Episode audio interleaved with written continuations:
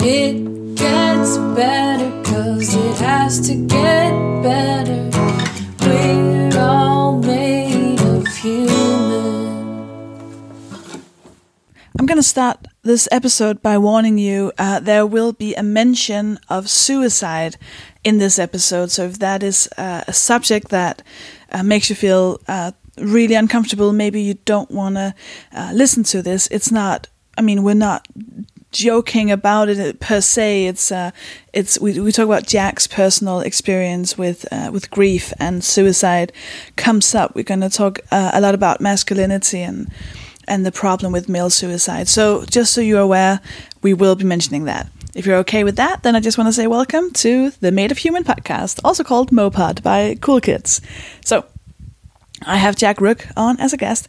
I'm Sofie Hagen. I'm the host. It's my podcast. I'm technically a stand up comedian. If you ever want to see me do actual comedy on a live stage, uh, you can see me at Soho Theatre in May, the first week of May. Uh, you can. It's my show Shimmer Shatter. It'll be the last time I ever do it live, ever. You can get tickets for that at sohotheatre.com. And if you want to, I'm, I'm going to be touring at some point. Wink, wink, secret, maybe, possible, who knows? I, I know, I definitely will. And uh, if you want to know when and where and get tickets for that, join my newsletter at sofiehagen.com forward slash newsletter. I also just send out one uh, a newsletter every month where I completely overshare and tell you all the stuff that you don't need to know, and that I will later get complaints about from people uh, I've mentioned in the newsletters. So, uh, another little piece of news is I just want to say thank you to everyone who's tweeting me and Instagramming me photos of you wearing the Made of Human podcast T-shirts. It is. I can't even I can't even begin to describe. It's it's bigger than anything. My face on the t-shirt. It's I mean that was never that wasn't even a dream. That is just um astonishing and I'm so grateful and I want to scream and squeal every time I see it. The first time I see one in like in real life, I'm I'm gonna lose it. I'm gonna lose my actual uh, mind. So um, thank you for that. You can buy the t-shirts at madeofhumanpodcast.com at sh- under shop, and there's two uh, where the theme is um, uh, from the Susan Calman episodes, uh, hashtag Sofie and Susan in a caravan, and then there's one with just a new logo uh, by Linda Brinkhaus, and it's uh, it's beautiful and I love it, and I'm wearing it right now. But as my pajamas, I wouldn't wear it in public yet. Maybe I will. Anyways, this episode is uh, I have Jack Rooke on as a guest. I love him. I love Jack Rooke, and I can. I've kind of teased you on Twitter saying that I'm gonna have him as a guest. I've already had people be really happy about that. I mean, he already has a fan base. He's extra. I wrote down the second he'd done the episode. I wrote down in my notebook, everyone needs Jack Rooke. That's how I feel. I feel like we all need Jack Rooke in our lives, and I'm so happy to bring you, uh, bring him to you now. And you're so lucky because Jack is on tour from March 27th till uh, late June, and he's going to do shows in uh, London, Manchester, Oxford, Newcastle, and, and loads, loads more. And if you're anywhere near any of the, the you can go to uh, jackrooke.com and, uh, and and check out the dates and the, and get some tickets. He is so brilliant. You're gonna love him so much. So um, also you can see his debut comedy show Good Grief on uh, as a as a how do you say that as a Radio Four adaptation on BBC Radio iPlayer right now. I am so excited. I still haven't gotten around to. I I, I got to know him after he was uh, finished performing it, so I can't wait to hear it. I cannot wait. Uh, I'm going to do that uh, tonight before I sleep. So you will love Jack Rooke. You will just um, as you're nice people, and I keep bragging about how nice you are, which is kind of pathetic, I know, but uh, I do these shows in London, Lon- London. Jesus, I'm still in Denmark. I haven't spoken English for such a long time. In London, in Lon- in London, London, I do these shows uh, called Sofie Hagen is alone with other people. It's about it's twice a month that I do this. It's me hosting, just having a, a fun time with people. And then I bring on guests, uh, so, so guest comedians. A lot of them uh, has uh, has been on uh, on the Mopod, and some of them will definitely come get on later. And um, anyways, uh, you can always um, go to um, sofiehagen.com and share up S H I A W O P, which is Sofie Hagen is alone with other people, and you can get tickets for that. It's always so much fun. What was I going to say with that? I had a point. Oh no. Oh yeah. Okay. So because I have friends there performing uh, afterwards, they're always so um, happy with my audience. They always go, "Oh my god, you're the Sofie Hagen audience is amazing." And I remember the first time I gigged. There's a Danish comedian called Simon Talbot, and I remember there was like every time he hosted an open mic, his audience would come, and it was so obvious when people were Simon Talbot audiences. And I, it was my dream that maybe one day there would be a Sofie Hagen audience, and I think there might be. I think there actually might be a Sofie Hagen audience, uh, and that's you. I mean, you could just be here for the podcast, and you really want me to shut up now, but the people who show up at my gigs, it's um, yeah, I'm really happy. I'm really happy. you're cool. You're cool people. Or maybe you're not. Maybe that's why you're you're awesome because you're not actually cool. None of us are cool, are we? Anyways, so uh, do enjoy uh, this episode with uh, one of my good friends, the wonderful and amazing Jack Rooke. This is weird. this is so weird because there are people filming. Because this is going to be in your documentary. Yeah. But but the people filming are like the loveliest, Oh, no, no. loveliest boys. if there's anybody that I'd No, like they're to film me chatting to you, it would be Graham and Billy. It is. They are very lovely. It's just weird. Like we're not allowed to, to sit opposite each other. We have to sit like No, with our to sides sit. to each other. yeah Which is very weird. It's kind of like having a chat with someone when you're on the train and one of you sat on like the front booth and one of you's on the flippy out down seat. And that analogy you'll only get if you ever get on the Metropolitan line on a regular basis, which I do. I live on the Met I line. do. Oh, it's great. It smells like weed. I think it's like the biggest drug cartel. Cartel? Cartel? No idea. But no idea. Don't ask the Danish girl about English pronounce Cartel. Cartel. cartel. Cartel. I think it's the biggest drug cartel. because you wouldn't say cartel, drug cartel. Drugs run. I'm going to just use the word run. Okay. And uh, it always smells like weed. And it goes from Aldgate in the east of London all the way to Chesham, which is basically like the Midlands. And it constantly smells like marijuana. Oh, you think they're selling it there? I think they the do all of the like weed sales along the Metropolitan line. I think they stop off, they drop a bit off in Wembley, a bit in Harrow, a bit of Green and Pinner Green. The, that, I think Well, that's it. They're happy about the all night uh, open tube line, aren't they? But it doesn't. It doesn't. It's not on there. But I think when the night tube hits the Metropolitan line, yeah. there We're will gonna have an be. issue. You're going to have to legalize drugs. Yeah, we're gonna have an issue. in the Yeah. Metropolitan Legalize drugs 2018. I just, The BBC Three documentary is definitely not going to include that. I that. just want, uh, I want you to put the word "cunt" in every single sentence, just to make sure that they don't. If Basically, you, if there's anything you don't want to, in the documentary that you're going to say in this podcast, just say "cunt" a lot. yeah. Yeah. They're looking at me like, you can if you want. Hey, I let them film this. I never said I wouldn't say "cunt." I never said I wouldn't. oh dear.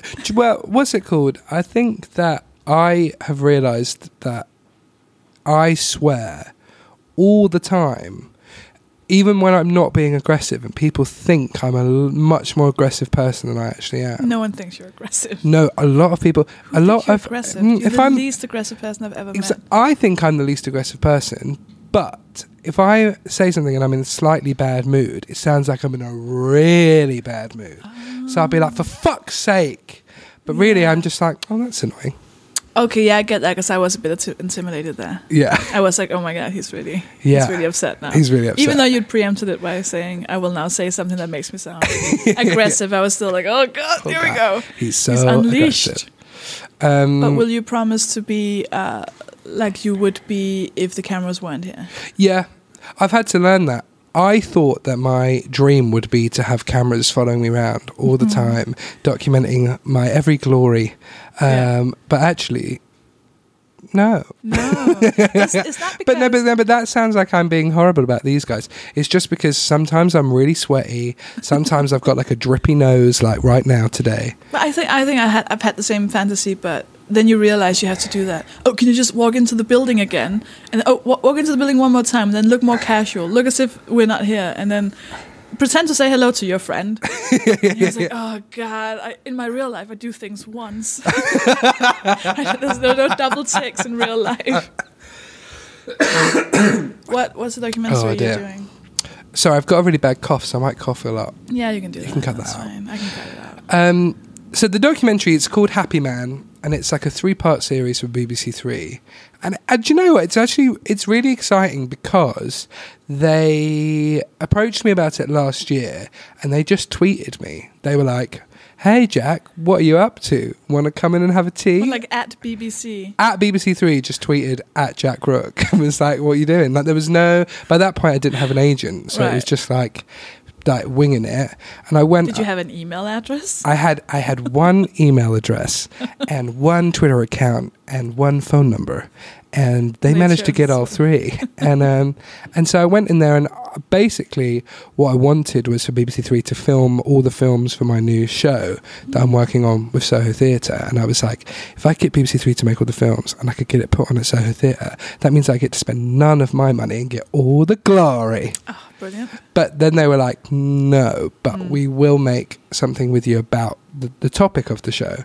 So essentially, the next year for me is to look at happiness and look at it through the guise of like severe unhappiness. Mm. So for the past five years, I've been an ambassador for a charity called Calm, which stands for the Campaign Against Living Miserably, uh, which is a campaign everyone should be involved in. Even though it's um it is you know specifically a male suicide prevention charity, and that is to sort of tackle the fact that suicide is the single biggest killer of men in this country. It, it is like an everybody thing. Like the majority of people actually that Calm help, when I've like ever volunteered or been on the phones, or whatever, is wives, girlfriends, sisters. You know, it is a sort of like everybody thing. But for me, I've been really quite, I suppose, affected by um, men totally not being able to convey any sort of emotion Mm. or cope in times of like a trauma. So when I was 15, in the middle of my GCSEs, my dad just quite suddenly died. And he sort of was diagnosed with cancer 10 days before he died. So it was like the most sort of shocking, sort of like really takes the wind out of you situation Mm. and then I had to like go and do my GCSEs and try and become a person, which was also really strange. And I found that everybody around me, my whole support network, was women.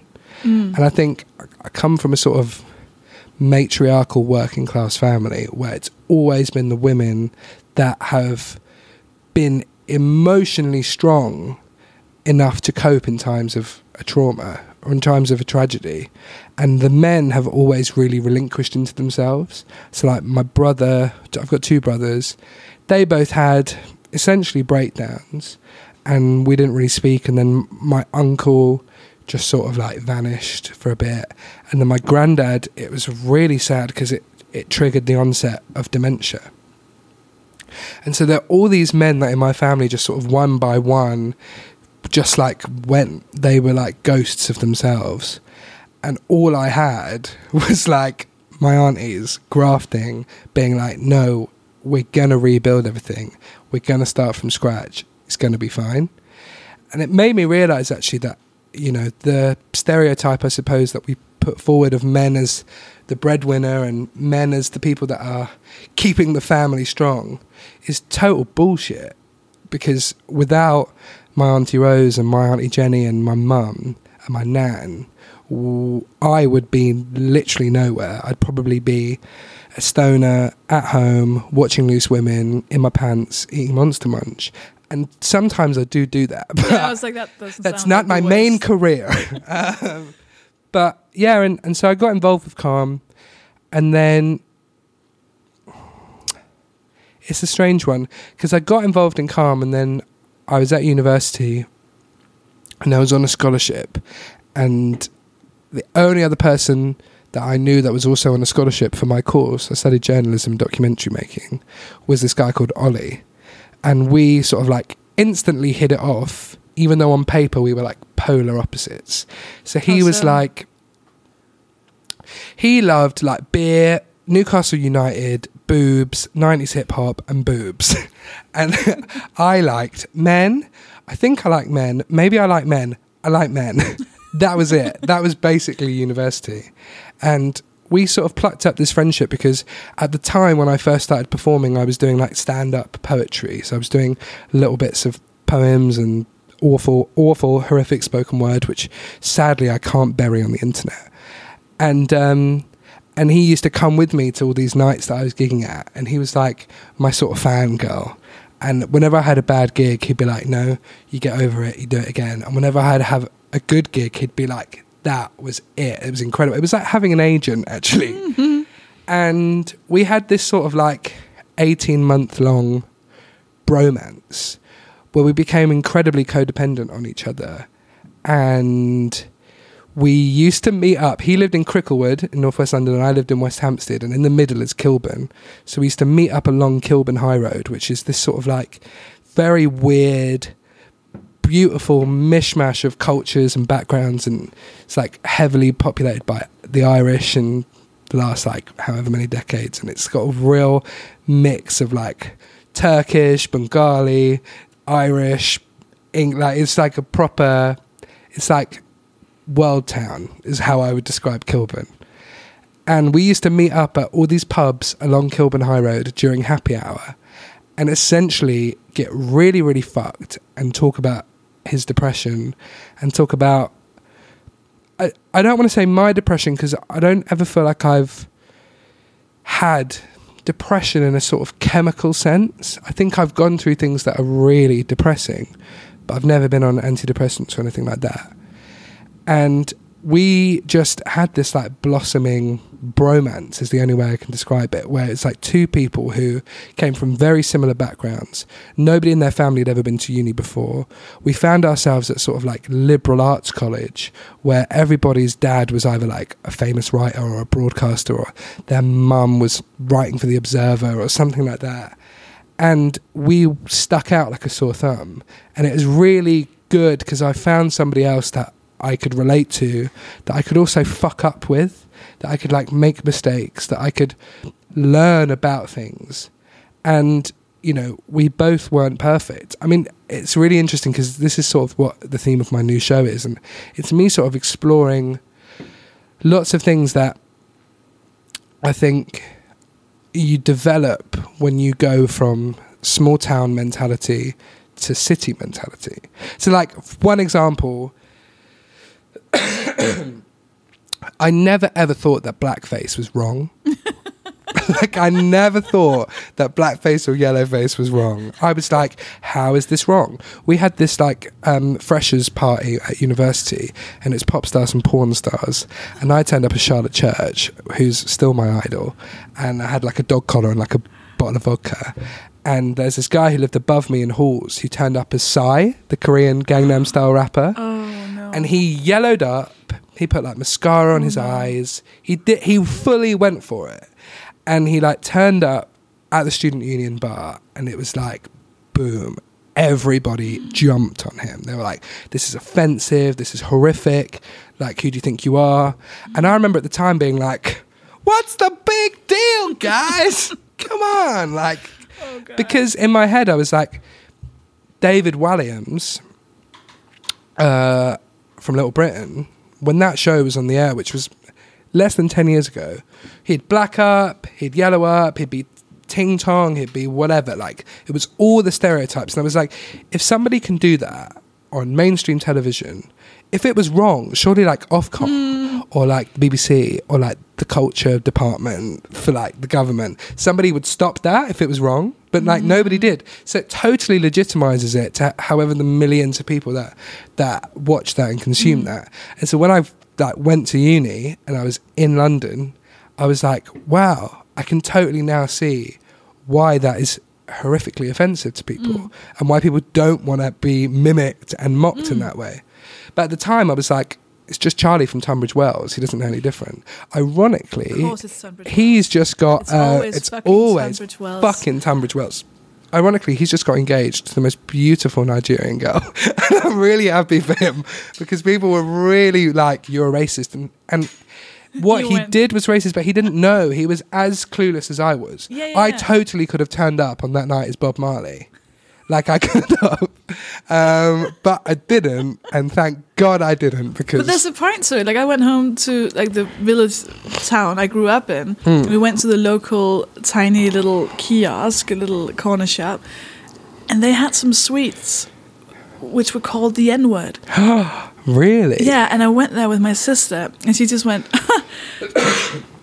she was like, um, "Oh, I just thought I thought it said that," and I, and I looked. I was like, "It it does." does. Oh my god. I was like, "This is." Oh, oh my god! But that that would be the same. Mm. Like, oh well, if they have it on sweets, If you have it on sweets, well, how could it be bad. wrong? Oh it's like when you rock up on the Isle of Wight. The first, if you go ever go to the Isle of Wight and you get off the ferry, the first town you hit is Cowes, and every single shop has got like a gollywog in the window, and it's like, and it's that is. called the Isle of Wight. like I don't know what a gollywog is. a gollywog is basically a sort of doll that was like mimicking minstrels. And Google it. It's I'll Google it. yeah, it's I it's, also don't not cool nowadays. okay, okay. I Basically. think I, I think I get. I can't. Re- I'm. I'm not sure. I really want to explain what a gollywog Okay, is in your podcast. Yeah, you.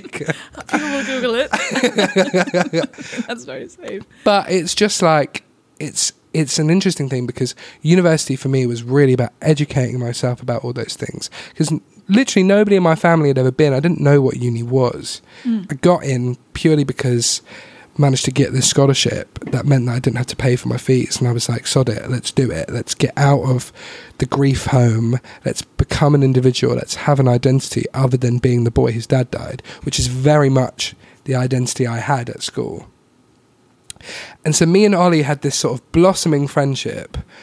And then at times it became really hard because he was so sort of struggling and would be very erratic and would really like he'd just start on you sometimes. He'd be like, You're a fucking arrogant prick. And I'd be like, Babe, we're in Wagamama's. Like, what are you doing? And he would just flip and he had this sort of really temperamental, um, explosive personality. And it was difficult. And sometimes I used to find myself edging away from him, especially if I felt like I was happy mm. and he wasn't. And he'd text me and be like, Where are you? What are you doing? And I, I just ignore it. And I think, you know, when you're growing up and you're like 19, 20, 21, it's such a difficult time to try and embrace this concept of the ladder, which I think is something that we put on human beings, it's something that we put on young guys to climb this ladder and collect the sort of rankings of what it is to be a man. So it's like get your A levels, go to university, get on a good grad scheme, get a job, get a wife, get a girlfriend, get a house, get a mortgage, digga digga digga. Success is purely measured by an upward um, barometer, shall we say. And actually, like for me and Ollie, that ladder was never going to fucking work.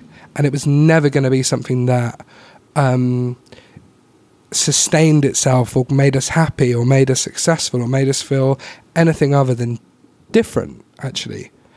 And I think it's interesting how we measure human beings' success nowadays in the same way that we would measure a corporation's growth. And people kind of forget that actually having a wobbly line is a really good thing. And we measure everything by like floor to ceiling Yeah. instead of like how you push walls out of your Mm. own life. I know that sounds like I'm being really, really kind of hippie, but No, but like I, I saw my therapist the other day, and she and I we talked a bit about happiness, and I said, "Oh yeah, yeah no, I'm I'm happy," and she said, "Oh no."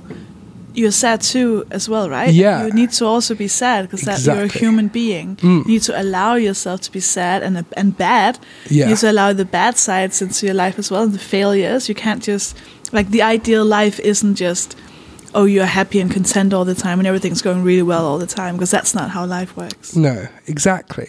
The two can really well coexist as well. If you mm. think about laughter, laughter and crying are exactly the same thing. They're exactly the same emotions.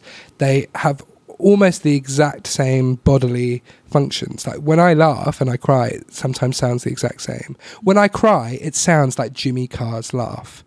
It's like, I mean, like if that that says a lot.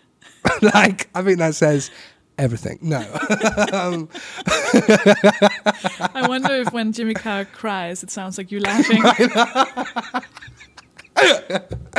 no, because I I really hope so. I really hope so. but it's like there was um, uh, who was I don't know who said that, but someone pointed out that a thing that can really make a lot of people upset is the thought is like when they're being told that Hitler was good towards animals, because they kind of go like, "N- no, No. he's a bad man. Like, like you can't have the duality. You can't be. You can't be- At some points you're a good person. Sometimes you're a bad person. Yeah. Sometimes you're sad. Like, it's you're like- either or. Fred Phelps, the guy who started up the Westboro Baptist Church, who's like God oh. hates Oh. fags, was like an incredible civil rights activist apparently. Oh shit. and was like really for like black people in the workplace and equal rights, equal pay. And then would, like in his latter years would stand outside churches like God hates gays. oh my god. So it's it's interesting because people have good and bad sides. Yeah. This is it. This is what I think nowadays is the scariest thing about culture is that we are so frightened of somebody having uh, a muddy part to their personality mm. or a problematic part. Mm. We're all problematic. Like my idol, and I'm probably like quoting her without even realizing, is MIA.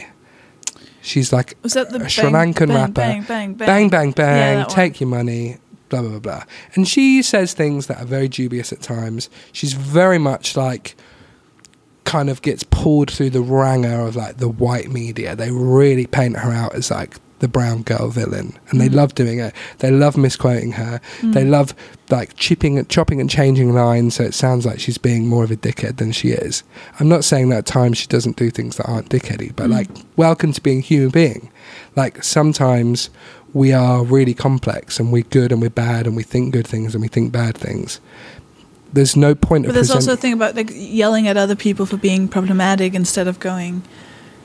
Like, if you do that, you have to also be very aware of your own problem. I, I, Yeah. I do think you, you should and can call people out and say, Oh, completely, oh, you might not know this, but you shouldn't have those sweets in your shop." yeah but you also need to be able to go. well i do you know what it's like yeah yeah where were we i'm i'm i'm oh, you you were answering. Sorry. Uh, what the documentary that they're filming was. Oh yeah, well the documentary. so 20 so yeah. 20 minutes ago oh my god, yeah, that is so. so I'm really. Oh my god, I've been really No, no, no, it's fine. Um, We're getting your life story. It's We're fine. getting- I have a getting lot of questions for it when you're finished. it's literally like Piers Morgan's real life stories, except you're not a cunt. It's great. It's so good. I You- feel like I'll be Cheryl Cole and I'll pull out that I had malaria once and I'll start crying about it. I uh, I interrupted you when you talked about. uh, Oh, I started talking about the ladder. And ladder. The ladder. So yeah, Yeah. So, so basically that for me is the model of why I want to make this BBC Three documentary because the ladder doesn't work anymore, and the way that we still, I think we've realised that the ladder doesn't work, but the way that we're dealing with it and we're talking about male mental health and we're talking about tackling that, I still don't think it goes far enough to like solving the problem. So Okay, let me just think a second because I'm also like burping up like air. I'm like burping nothing right now. You shouldn't have said Um, that. It sounds like you're about to cry, and that gives like people will be really tense. And now you're just like, oh no, I No, just it's ate just a burp. Basically, About solving the problem. That's also quite Yeah. a big question to answer. so well, exactly. So, so the thing is, is from being um, an ambassador for Calm for the last sort of five years, and from being just, I suppose, male, and seeing how the male mental health uh, crisis has been played out in the media about young men, we never get further than talking about talking. Mm. we never really get further than conversations about having conversations. And I totally get that talking is a really important thing for sort of breaking down the taboo and fighting the stigma of it. But we've essentially had five, six years of mental health coverage where the fixation is all on talking and actually not on the sort of concrete reasonings behind why so many men are literally eradicating themselves and why they're just wiping themselves off. And and I think it's because we have an infrastructure, especially in this country, that is not is still not set up to properly tackle or properly support or even sort of like rehabilitate men that have had sort of depressive episodes and have attempted suicide. And I'm saying that like obviously obviously the system is the same for women too, but the kind of way that I feel is that there's been such a focus on talking that we have forgotten the fact that like actually what we need is to cut down these waiting time lists like we really like there is no point of encouraging men to open up and talk about their problems and f- seek help if they're then going to pluck up all that courage and that bravery and then get to their doctor's surgery and they're going to be like, "Hi, yeah, you've got to wait 24 weeks. Can you just hold that bravery for a second? Can you just put that on hold, please? Because actually, we're going to need 24 weeks because that's the next time we can actually. Like, that's what needs to be solved. That's what needs to be talked about. That's what needs to make people want to do three minute campaign videos. Like, I'm, th- this is going to sound so horrible, what I'm about to say, but I'm so bored of hearing about people being like, guys, we need to start talking, we need to start opening up. Because I'm like, yes, I got that. I got that ages ago. Actually, what we need to start doing is lobbying a government that we have that doesn't still put mental health on the top of their prime agenda. That is, it, and it and it is still getting sort of decreasingly worse, and it it makes me really angry talking about it because I'm like, actually, what we need to do is everyone needs to just fucking stand outside Parliament and fucking grab a torch and just shine it in the people's faces that aren't fucking doing anything about it. Because it doesn't matter how many comment is free articles there are, it doesn't matter how many little viral video clips we have. The fact is that the infrastructure and the system is not there to save men in a time of crisis. There are people in this country that are having horrific depressive episodes, psychotic episodes, feeling like they want to kill themselves. And they're like, hmm, yeah, we can get a crisis team to you in about six hours.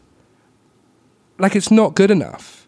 And, and it doesn't have to be that way. We could have an infrastructure that allows for mental health to take a really prominent part of our healthcare system in such a way that it is seen in the same light as cancer or heart attacks or those things that just snatch people away really quickly.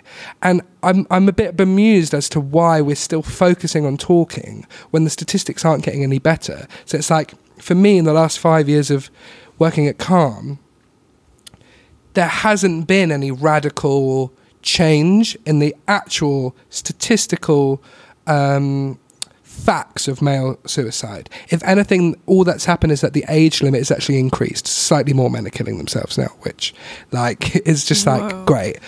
But actually, like, all of the media has just focused on the talking campaign side of it, which is why Calm, thankfully, is now like a really well known, really established charity, which it wasn't five years ago. Like when I first started working there, it was an office of four women in Southwark, and it smelt like shit. like it really smelt like shit, like the pooiest shit you've ever smelled. And now it's grown and grown and grown, and they've had amazing support because so many people are affected by it now.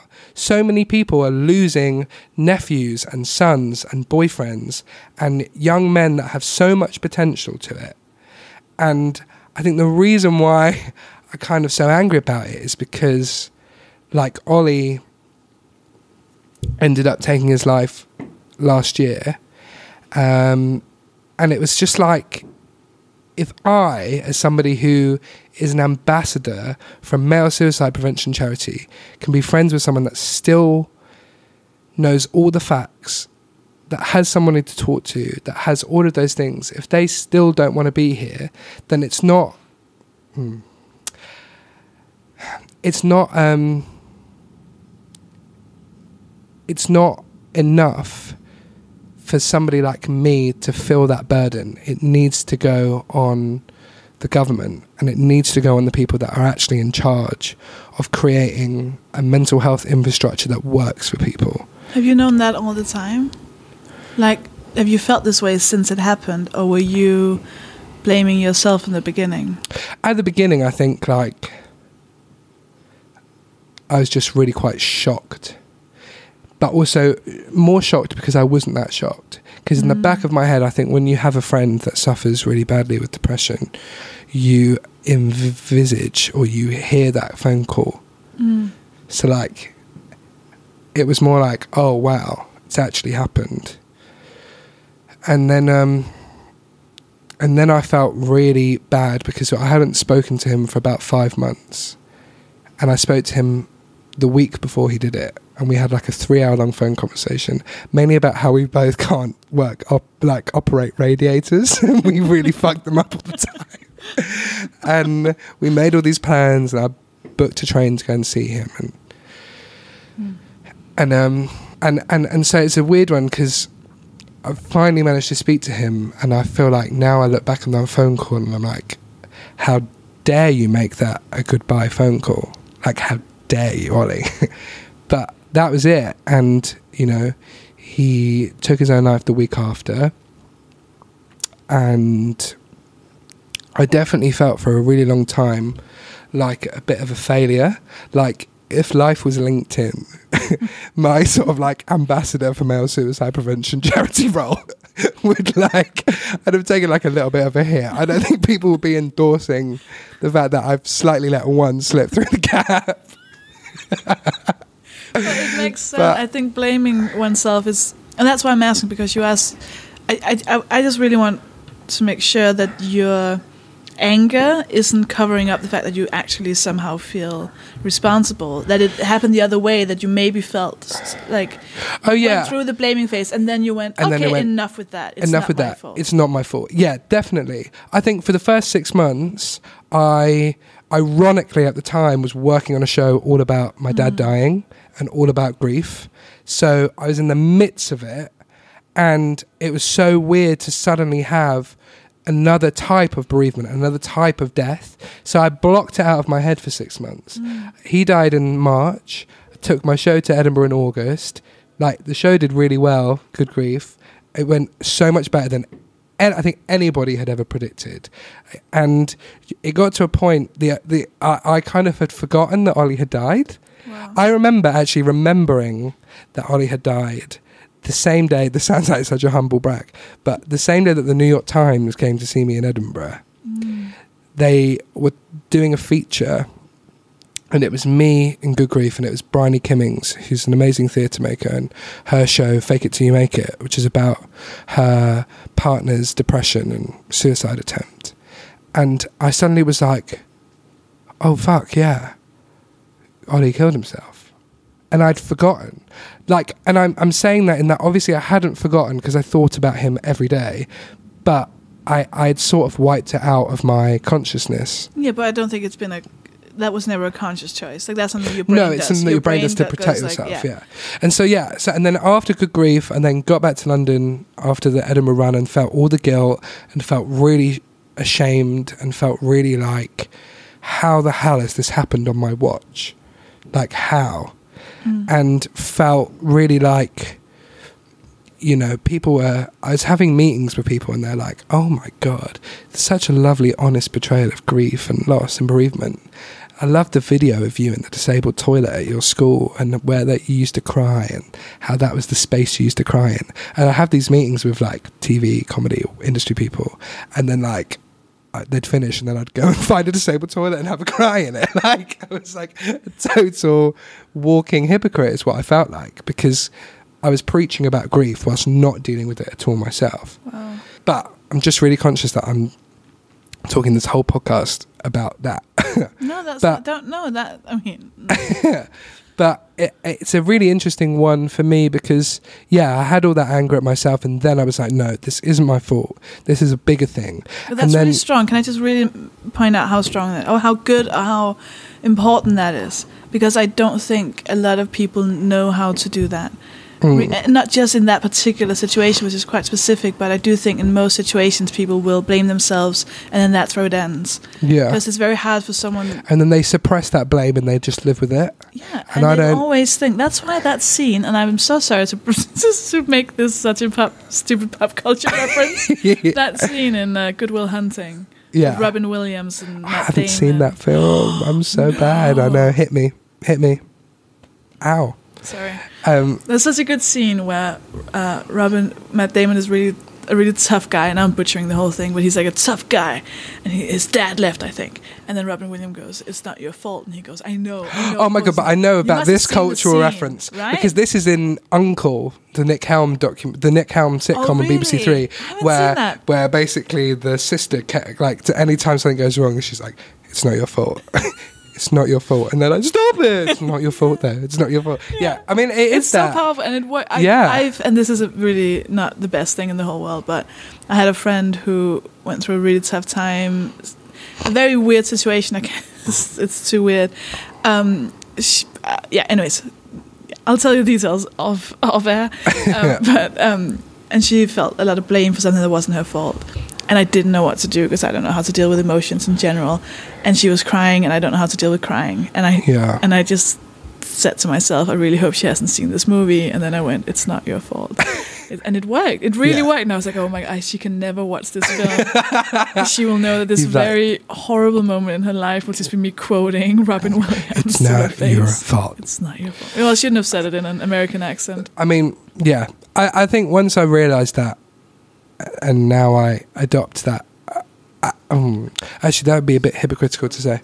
Bouncing legs sounds like you're having a wank. Oh, does it? Oh, sorry, sorry. my Graham, my director's just told me that because I'm shaking my knees. It sounds like I'm having a wank. Yeah, I quite like that. I quite like that. that effect. I'm gonna stop though because because I, I think there's nothing like there's nothing horrible as sort of wank fap noise. Like, it's just like I do Sofie does it with her cheeks. We're so going to well. each do a thing to make sure none of this can go on video. Um, but can I ask you a question? Yes. So you, uh, since your father passed, so you've done shows about that grief. Then you've gone straight on to do. You're doing this documentary. You're being uh, an ambassador for Calm, uh, uh, and now you're doing a new show uh, again about. It seems like a lot of your time and energy and, and focus is on all your great work, like all this work you do and all this uh, Mm. activism and you're uh, like talking about it and, and all of these things. Do you also have you also taken the time to just deal with you or is this your way of dealing with it or do you do you know what i mean Yeah. Well, back in November, I the the very first shoot that we did for this documentary, I basically had like a massive breakdown, and I was like, I have spoken exclusively about grief, suicide, and depression for the last two years. It's become my career. I am technically, this sounds gross, but like technically, I, that's my livelihood. I'm earning money from it. It's become my job. It's become my identity. It's become what people say to me for the first time. I went on a date, and the person that I went on a date with fucking stupidly googled me and spent the whole day talking to me about their depression. Oh, and i was like you know what? I've got time for this but at the same time like are we gonna fuck? Or no no i wasn't that bad.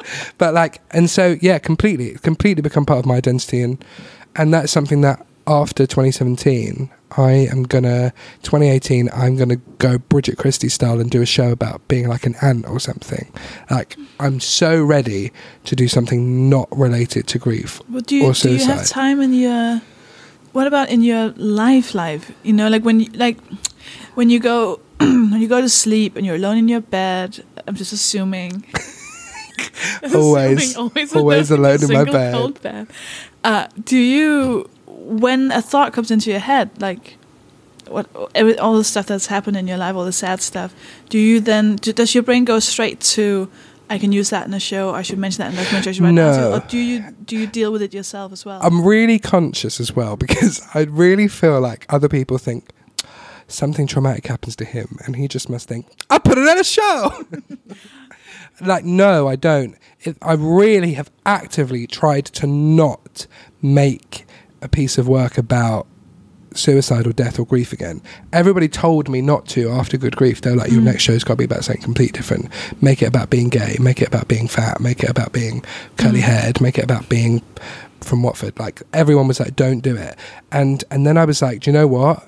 I'm going to do it one more time. And it's a follow up to Good Grief. This new show. It's Mm. called Happy Hour, and it's the what basically um, my letter in response to Ollie's suicide, and that's it for like 55 minutes.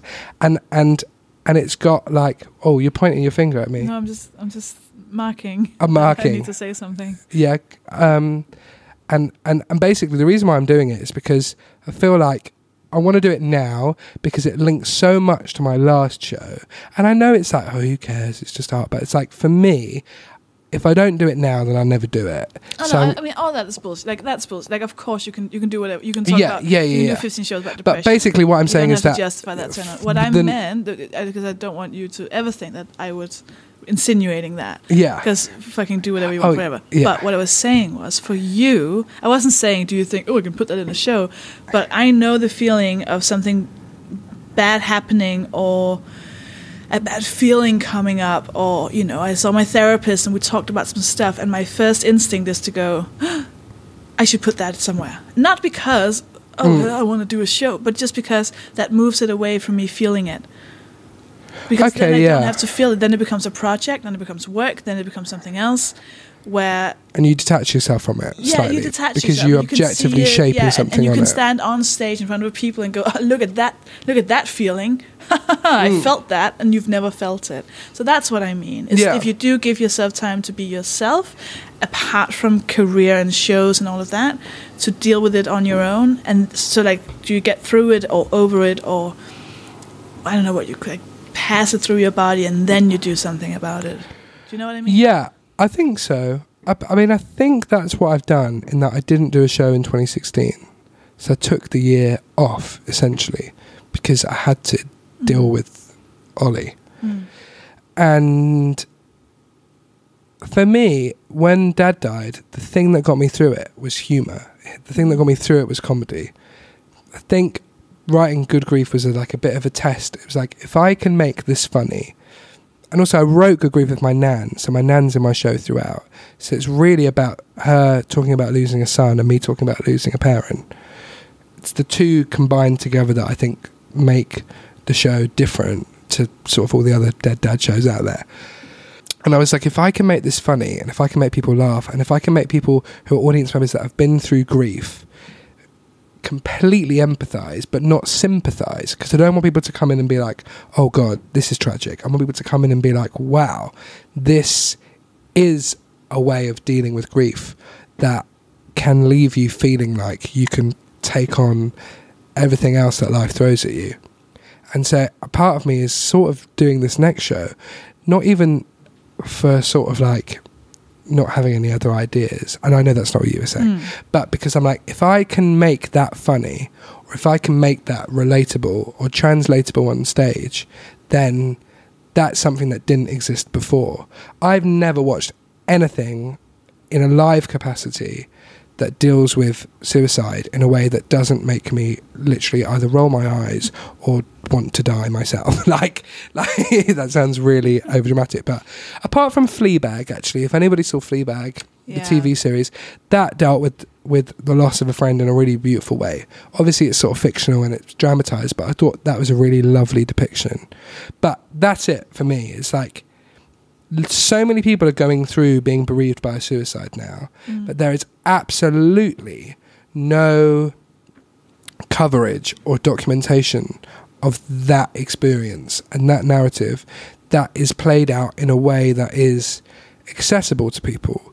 So, like, I feel like suicide, it's like you can make a sculpture about it, you can draw a picture about it, you can write a poem about it, but you can't write a joke about it. Mm. Like, there's still that line.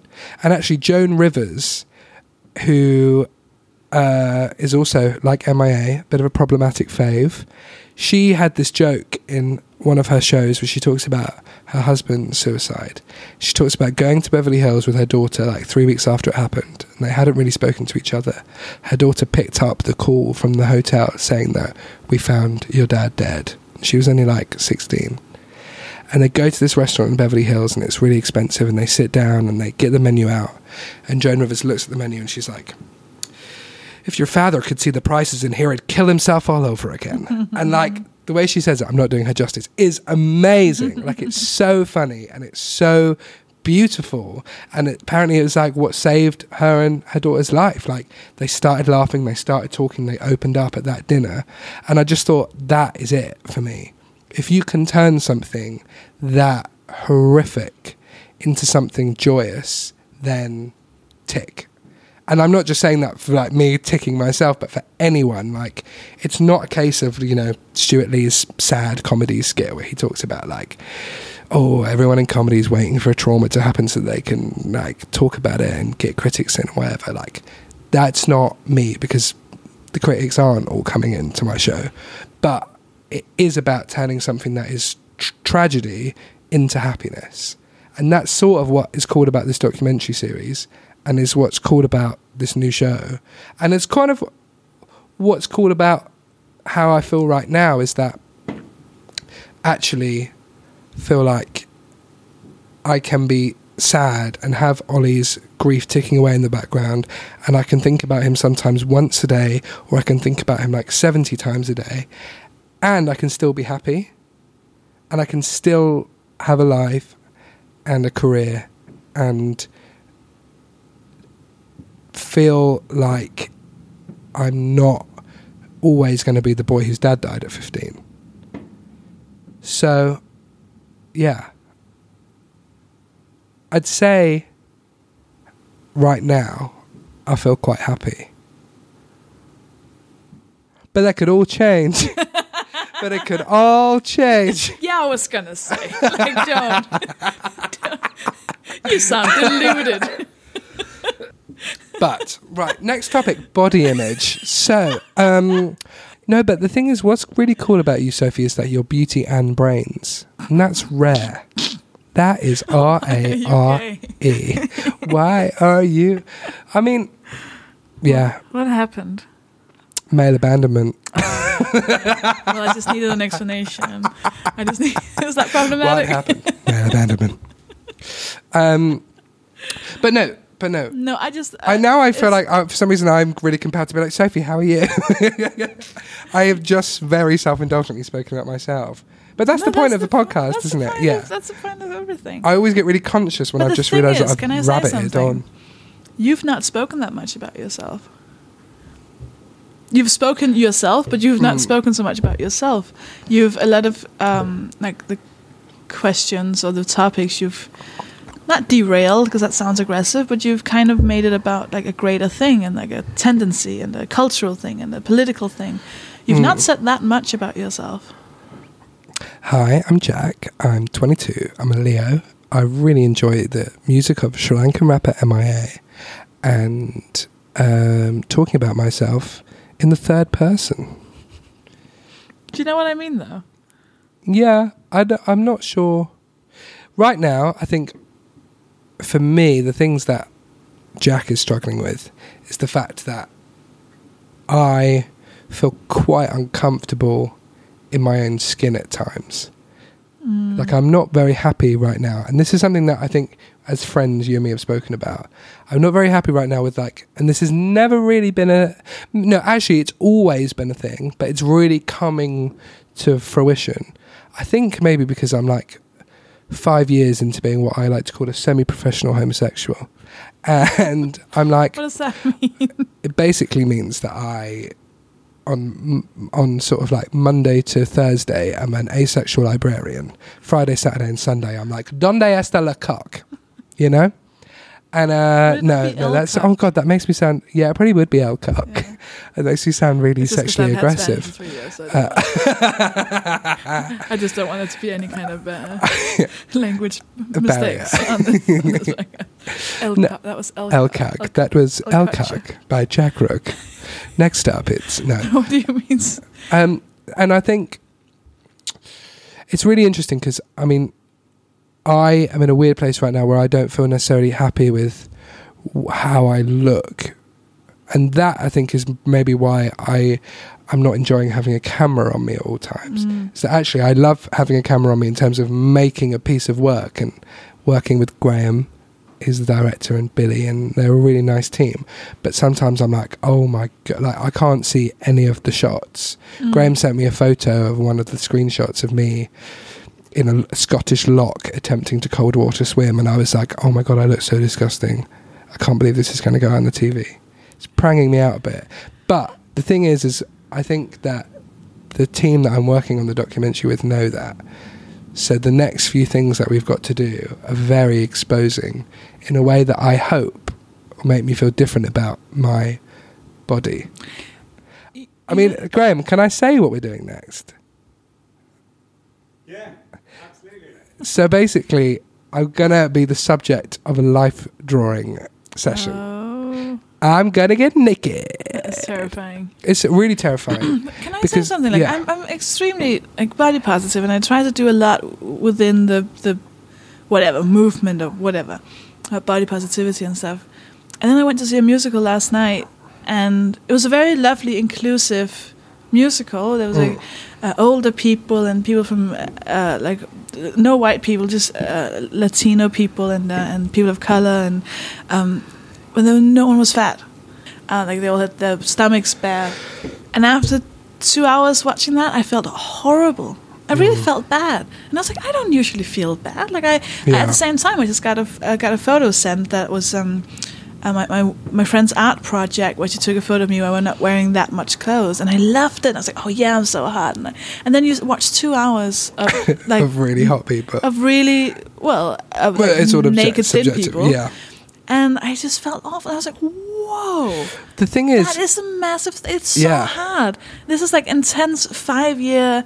Every single day, I've just been looking at beautiful uh, fat women. I've read p- fat positive statements. I've been saying these things out loud. I do all the stuff, and then two hours, and I go. Uh, maybe I should start eating a lot of vegetables and working out. yeah. That's sick. It is. It's it's so bizarre because I feel very much the same as you. For the last five years, I've been like, it it it doesn't matter. Oh no! And, oh god, because I don't want it to sound like I don't think that now. Okay, it's a oh There needs to be space. everything that I'm Yeah. saying is going to sound like I'm I'm making wild overgeneralizations, but I would also agree that I think I'm quite body positive, and that people should literally embrace every size possible. Because also, you don't even know what size is sexy. Yeah, nobody knows until they're like dead. like every size is sexy, but and I oh, this is muddy water, but I, I think it's a gay thing because the way that gay culture is shaped and defined is very prominently um, boiled down to image in a very positive way at times. So, so, Yeah, so basically, you, you can I, be. I want to say something, but I, that might sound wrong. Oh no, just say it because if we're wrong, then we're both wrong, and if people are listening and we're wrong, then just because I would troll also, us. Because I would also say it's a woman thing, and like the one thing that yeah, okay, ho- yeah. homosexuality and, and women have in common. You know what I mean? Is Like, that coverage and representation? not a heterosexual man because they can look however they want. yeah, Do you know what I mean? Yeah. It could be like if you're I don't know. it's a weird one because obviously, like you know, Ollie as well. I know used to feel it as well with body image when he'd like look at like the front cover of Men's Health. So it's there for everyone. But it's just like in the gay world, though. see- yeah, like if you look at gay magazines, the only time you're ever going to see somebody clothed is when it's a woman. Like, the only time I saw anybody fucking clothed on the front cover of GT Gay Times magazine was when it was like Edina and Patsy from Ab Fab doing like the summer special. That's it. So it's like, and I really love Gay Times. I think they're cool. But I'm like, if your immediate access point is going to be naked, attractive male, then that fucks other hmm. people up. Like Yeah. that really makes me feel very inadequate. And it's hmm. interesting because I think the the gay world has changed a lot in terms of what it can perceive as being attractive. So like you can be a bigger guy. You can be like there's all these sort of like gay Bear. tribes. You can be like a bear or whatever. But if you're going to be a bigger guy and you're going to have a belly, then you need to have a beard. So if you don't have a beard, then it's kind of redundant. And if you're gonna be this, you can be you can be old, but if you're old, then you've got to be like wearing like a lumberback shirt and you've got to chop wood in a forest. like it's like, and I know I'm sounding like I'm making it up, but all these things are very subtle and they're very um, underlyingly underpinned in terms of gay culture that ever gets to reach ever slightly the mainstream. And it's like, it never really affected me because I've thought, oh, this is all bullshit. This is all bullshit. And then I think maybe we've chatted about this personally, but like I was on a panel a few weeks back on the Southbank Centre for the Being a Man festival. We were talking about something, and I mentioned on one of these like roundup panels for the end of the festival, I mentioned in passing being gay, and then this guy at the very end got asked like we did we did like a Q and A thing, and he basically just sort of like was like, "Hi there, yep, I've really enjoyed the festival, but what I want to know is," and then looked at me. He was like, "Why are there so many gay people speaking? Ninety-eight percent of men are straight. Only two percent of the world are gay. Why do we constantly need to hear of like from gay people? Why the Southbank Centre normalising like homosexuality as if like lots more people actually are?" And it's this really like very weird thing with this guy's obviously got a oh, very shit. warped view Yeah. of homosexuals. The whole thing happened, sort of diffused it, spoke to him sort of like human to human and was like, the reason I'm on this panel is not because I'm gay, it's because of so many other things. And if you're intimidated by that, then hmm. that's really sad for you. I think you should just join in and be happy that we live in London and we're all like getting on with each other. But then it made me think all of a sudden, I was like, wow, for some people, my identity, even though for me, it feels, you know, as a human being, more dictated by grief and by being working class. If I'm honest, that that feels more prominent in my views. For other people, I'm just gay. Like mm. I would just be a gay man. That's their only access point to me as an individual. And so I started thinking, okay, well, what does that mean? And I think in the last sort of six weeks, I've really, really kind of researched it and looked at it. And for the first three weeks, I was like, fuck, I'm the worst gay man ever because I don't have these sort of visual body positives, if that makes sense. I don't have, I don't tick the boxes. the. Like someone like me is never going to be topless on the front cover of Gay Times magazine. Mm. And it's like, hmm, like th- when would that ever happen? Would it take somebody my size getting to like James Corden level fame Mm. for somebody to be able to be like, you can take your t-shirt off, but then in order to do that, you have to be funny. So it's like to legitimize being bigger and being fat. Do you have to be funny in order for us to to accept it? Because that's another really interesting thing. Is that like I feel like being fat and being a comedian. A lot of other people think that those two things are really interlinked. There's definitely a really interesting thing about how being bigger somehow means that maybe you are funnier because you've had to use comedy to get out of awkward situations. Yeah, and, and uh, for me, it was a lot of. Well, it was obvious like the whole bullying thing, but it was also being asexual to people.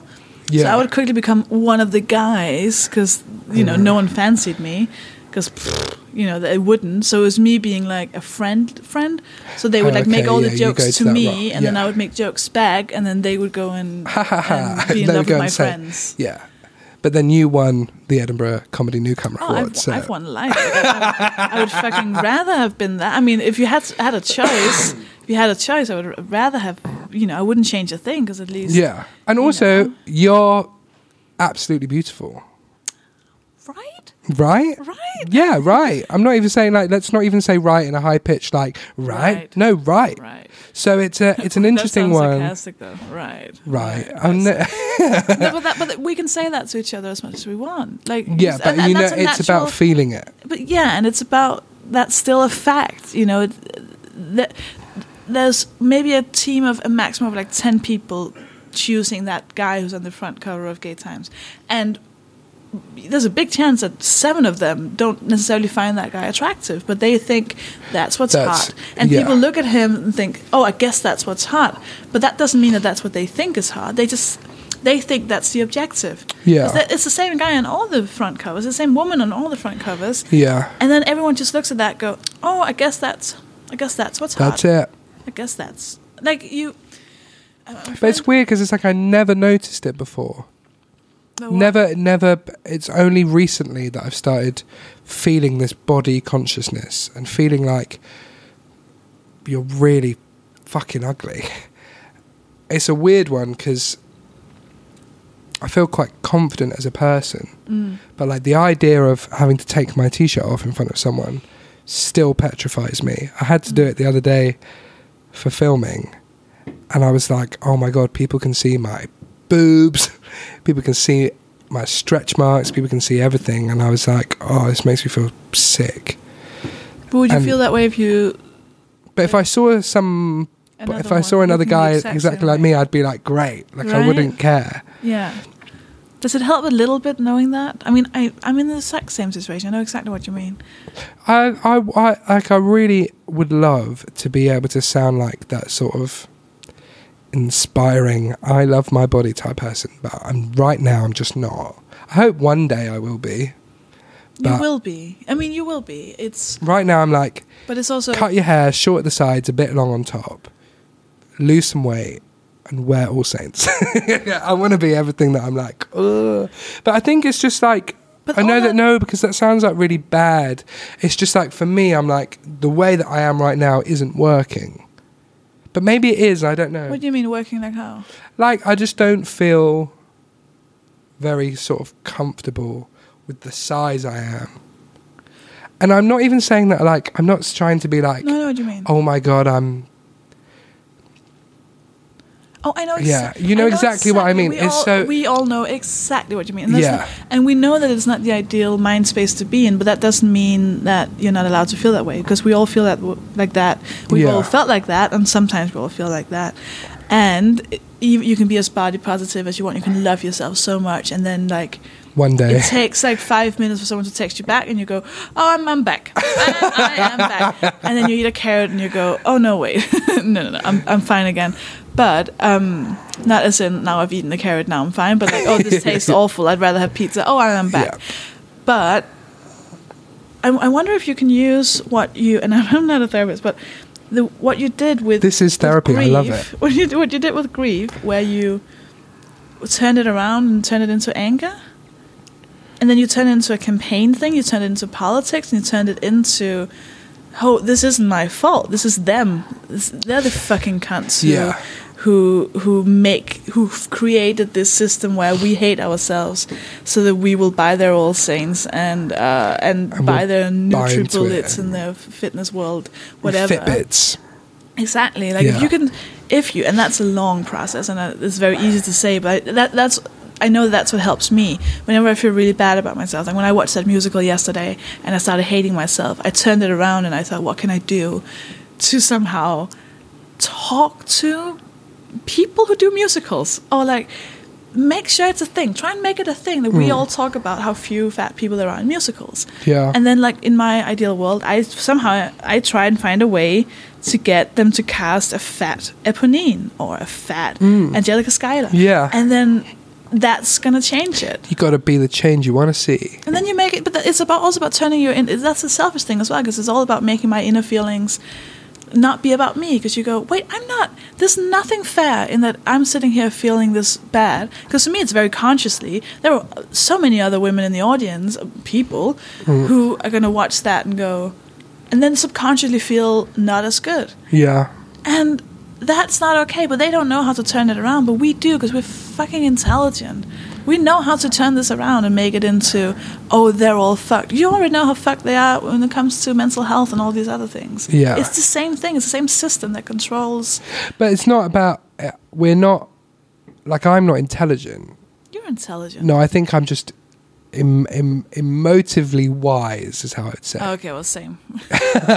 like because I think that's it. It's a, all about people having that, I suppose, emotional connection to other people to be like, hey, we can do something about this. But also look Like, we can call it out, and we can, yeah, You can see the structures. You can within your head. You can see how it doesn't work. Yeah. You don't just. go- You didn't stop after. It's probably my fault. You went, oh no, hold on. Oh no, ho- And yeah, that's, that's, what most true. people can't do. And you can do the same thing with the body, but it's so difficult because if you're not 100% convinced yourself, it's scary. Like it's scary Yeah. being a fat person saying it's okay to be fat because everyone can say, "Yeah, you'd say that, wouldn't you?" you Yeah. know? it's much. It's like know. you can totally hear other people's. Mm. Oh, you kind know of like- exactly because it's your inner your inner Yeah. voice is saying those things. Yeah, You go, and "Oh, it's I know actually not exactly, yeah. I know exactly what you're thinking. I know exactly what you're gonna say, and sometimes you are right. This is free therapy, Sofie. Thank you so oh, you much. no, I'm gonna invoice you. I hope you know that.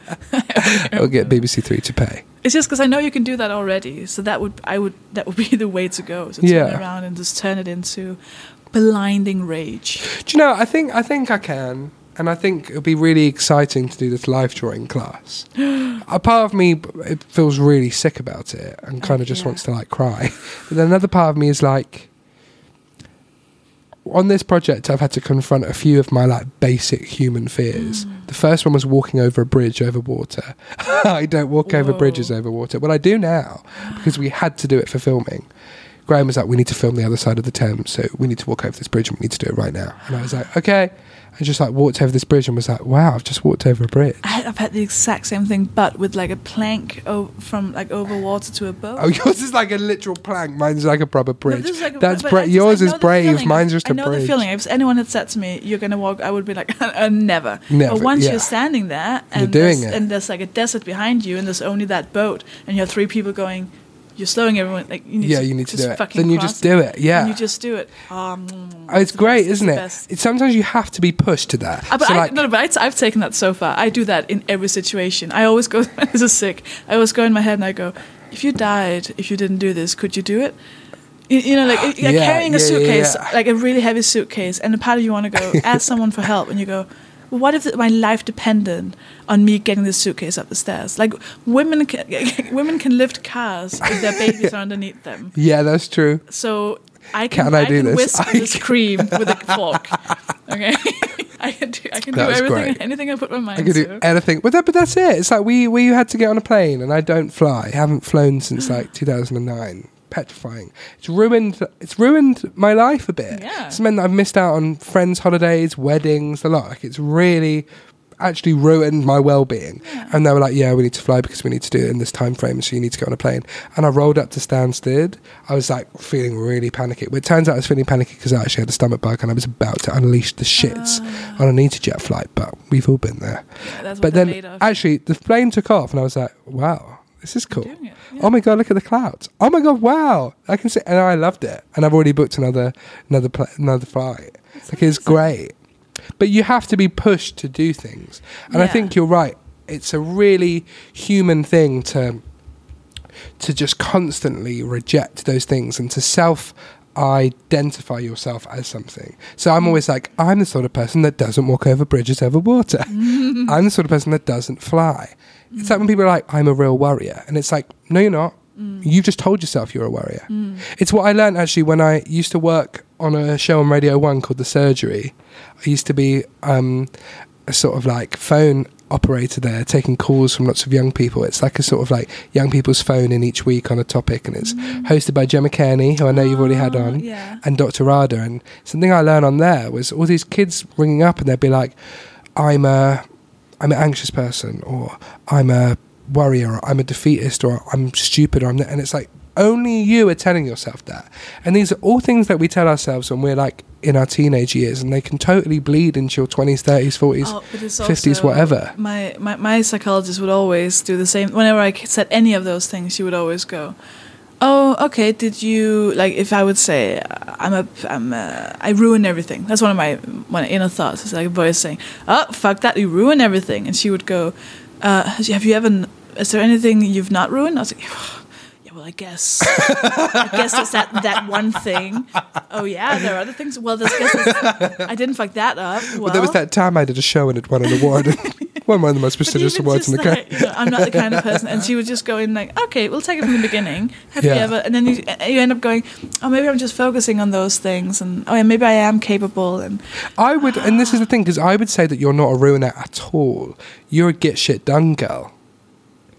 I, it's in terms of relationships. Oh, okay. Every single time. Oh, yeah, in terms of Every relationships. I'm leaving. She's ruined it. No, like every single time there's like a breakup or a rejection, I go, yeah. If like it, I when I meet someone and there's like a flirtation thing, I will. It's almost consciously ruining it. Like I'm all because I can s- like looking back at old texts. I'm like, you said what to that person after not so long? Because Oh, I'm just never because read in my back head I go, old texts. oh, I'm gonna ruin this anyway, so I might as well just do it in a funny way. Sometimes you think I'm ruining this, so let's really Oh ruin yeah, it. I'm gonna go out. like you know when you know that you're like slightly falling, yeah. and then you're like, I am am gonna just do jump, yeah. and you're coming with me, and like WhatsApp's gonna implode. He's gonna- like he's gonna- two blue ticks, yeah, you're gonna die. He's gonna at least get a story out of this. yeah, and that's how I write my third show.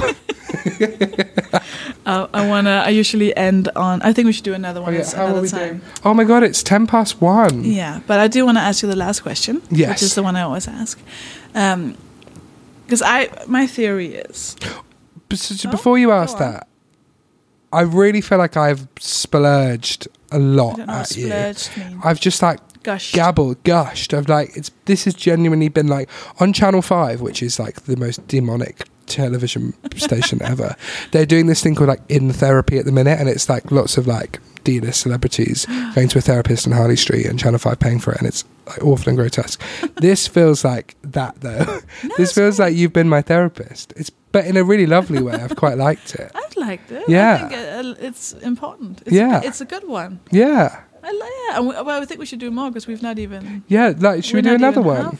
Should we do another one in the summer? Oh, Should we go to the seaside and do one? Uh, just not. You hate beaches, don't you? I just. I bet you're the sort of person that like rocks up on right holiday and you're like, "Get me the hotel room, shut the curtains." Oh, you have no idea. Yeah, exactly. I went on a ten day holiday to We Bali. should go on a holiday together. Because Oh. I know because because I don't think we'd irritate each other because I think we'd do different things, but then we'd meet for dinner. Sorry, this is not relevant yeah, for podcast. No, I think it is because 'Cause- people can donate at. Uh, we can do a Kickstarter, Sofie and Jack's holiday.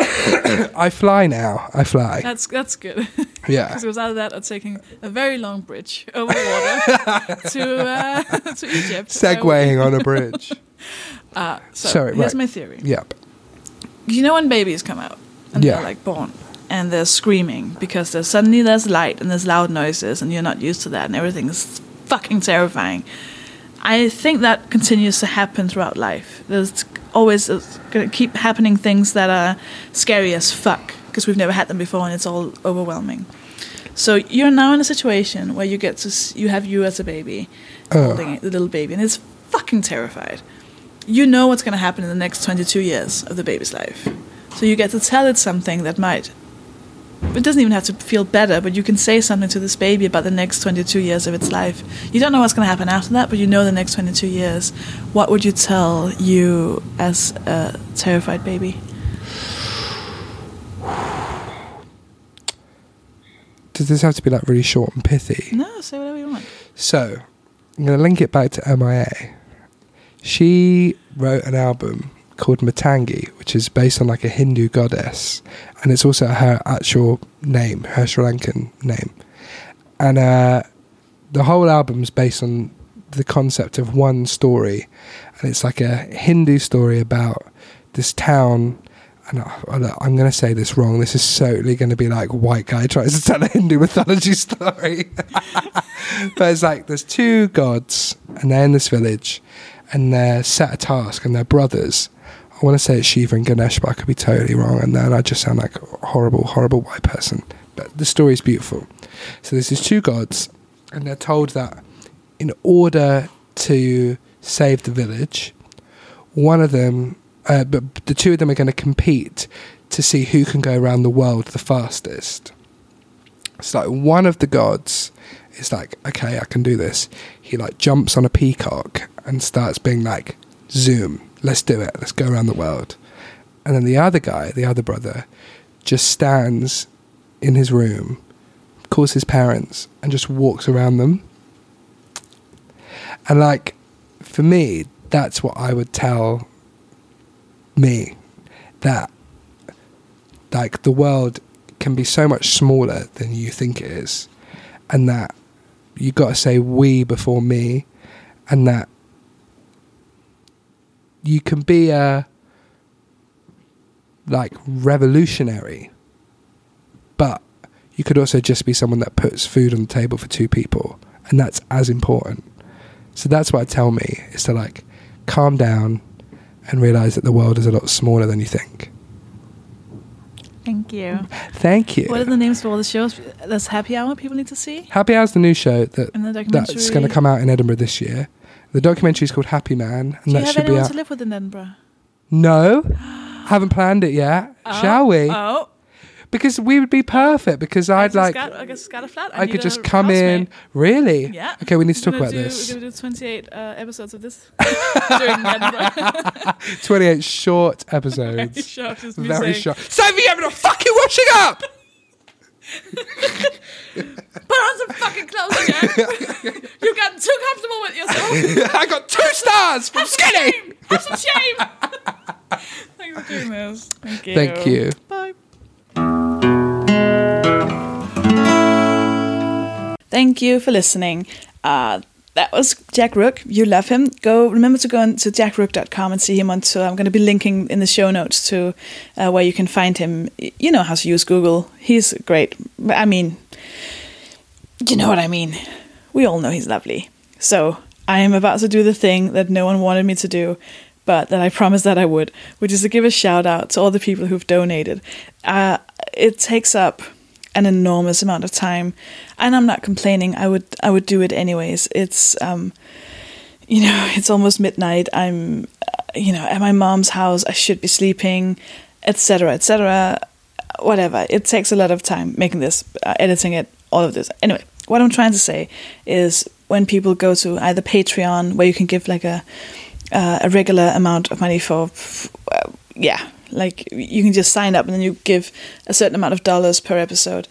Or you can go to madeofhumanpodcast.com and you can click donate and um, and uh, you can give a one-off donation just whatever you feel the podcast is worth maybe 10 20 30 pounds whatever you feel like really and whenever that happens whenever i get a new patreon donation or a new one-off i just it means the world it means that i can say no to certain things that you know would would have paid that same amount of money but instead i can use that evening or day to record more episodes and you know release them and edit them and, and all of that.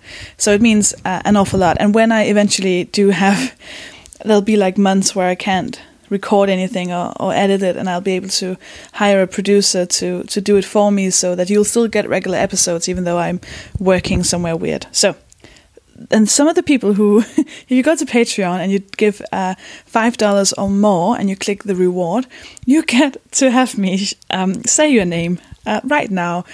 Um, I'm sorry ahead of time for mispronouncing everything, but I want to give a massive thank you to some of the most important people uh, at the Mopad. The brilliant Zach Hilliker, Robert Knowles, Eve Wingrath, Victoria Greer, Marnie Biles, Phil Wubbelas, mm, Olivia Hove, uh, Joe C., Jane Young, Emma Chan, Sylvia Novak, Georgia Brown, Kathy Beveridge, Beveridge, mm, Emma Walton, Andy Walker, Geraldo, Ashling Cronin, Claire, Michelle Lincoln, Russell Hughes, Danny Beckett, Joe Green, Fiona Richardson, Claire Lamb, Rachel, Grace Sut- Suter, sorry Grace, Cat Pillar, Harold Van Ditch, Amy Couch, Eleanor, Emily Rose Delks, Helen Galliard, Sarah Ferreira Ikesith, Cherie Dunphy, Emily Glover, and Daniel Reiferscheid. Scheid. So, thank you so much for being awesome. Uh, it it means a lot. It, it's really helping. If you can't afford to help, that's absolutely fine. You can go to Facebook, uh, sign up for our Facebook Facebook page, Made of Human Podcast. At Twitter, we're at Podmoh, P O D M O H. Five star rating on iTunes. I see you doing it. I read them every day, and it makes me so happy. You're the greatest people ever. Uh, and yeah, thank you for making me so happy, uh, being great people. I am disgustingly happy these days. Um, oh my god, look forward to the next episode, by the way. Also, I, assume no one's listening anymore because this is the very end. On April 25th, a special thing is happening, right? It's happening in London, but it's also happening on the internet. Okay? It's a whole day thing. It's happening on the internet. I'm not going to say more. we'll reveal what it is about uh, a week before that. But if you, you know, maybe want to, you might, you might already now know that you you you're gonna want to stay close to a computer on the 25th of April. It's going to be one of my favorite things ever, and I, that, this is all I can say. It's a big secret, but mm. very excited. So I've babble on. Thank you for being the best podcast uh, listeners in the world. I want to thank uh, Bailey Lenart for my jingle and for general friendship, and to Linda Brinkhaus for my logo, to uh, uh Phoenix Artists Club, and to Peter Dunbar for letting me record episodes there.